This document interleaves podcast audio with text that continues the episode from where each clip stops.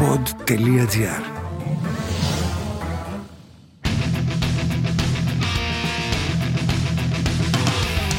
Είναι πια μεσάνυχτα 24 Φεβρουαρίου. Οι οθόνες στην αίθουσα σύνταξης και τα monitor μέσα στο στούντιο είναι συντονισμένα στα μεγαλύτερα διεθνή δίκτυα.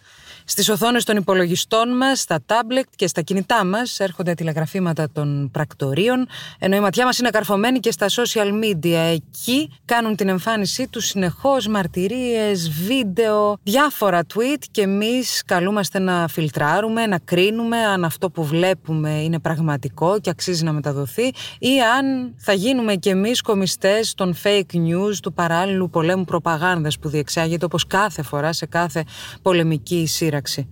Η ώρα περνά, φτάνουμε στις 2 το πρωί. Οι New York Times ανεβάζουν στη σελίδα τους ένα βίντεο που νομίζω ότι είναι το πιο συγκλονιστικό από όσο έχουμε δει. Δεν έχει βομβαρδισμούς, δεν έχει εκρήξεις, δεν έχει φωτιές, δεν έχει ρηπές. Έχει όμως νεογέννητα, νεογέννητα πάνω σε κουβέρτες, σε κάποιο μευτήριο ουκρανικής πόλης. Τα μωρά μεταφέρονται στο υπόγειο για να προστατευτούν από τυχόν ρωσικούς βομβαρδισμούς κατά τη διάρκεια της νύχτας. Όλη η φρίκη του πολέμου μέσα σε λίγα καρέ, με πρωταγωνιστές βρέφη. Επόμενος σταθμός 4 το πρωί. Έχει μόλις τελειώσει η Σύνοδος Κορυφής των Ευρωπαίων. Η Ούρσουλα Φόντερ Λάιεν ανακοινώνει κυρώσεις πέντε πυλώνων.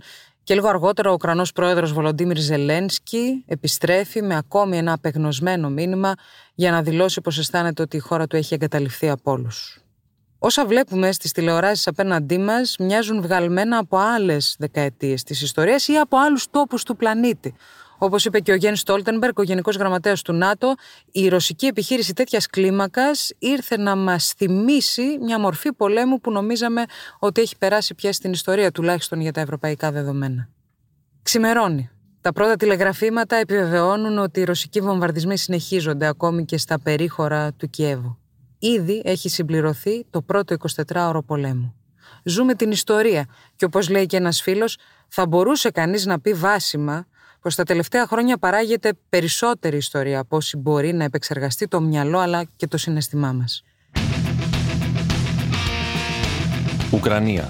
Έγκλημα και τιμωρία. Σήμερα με την Νίκη Λιμπεράκη.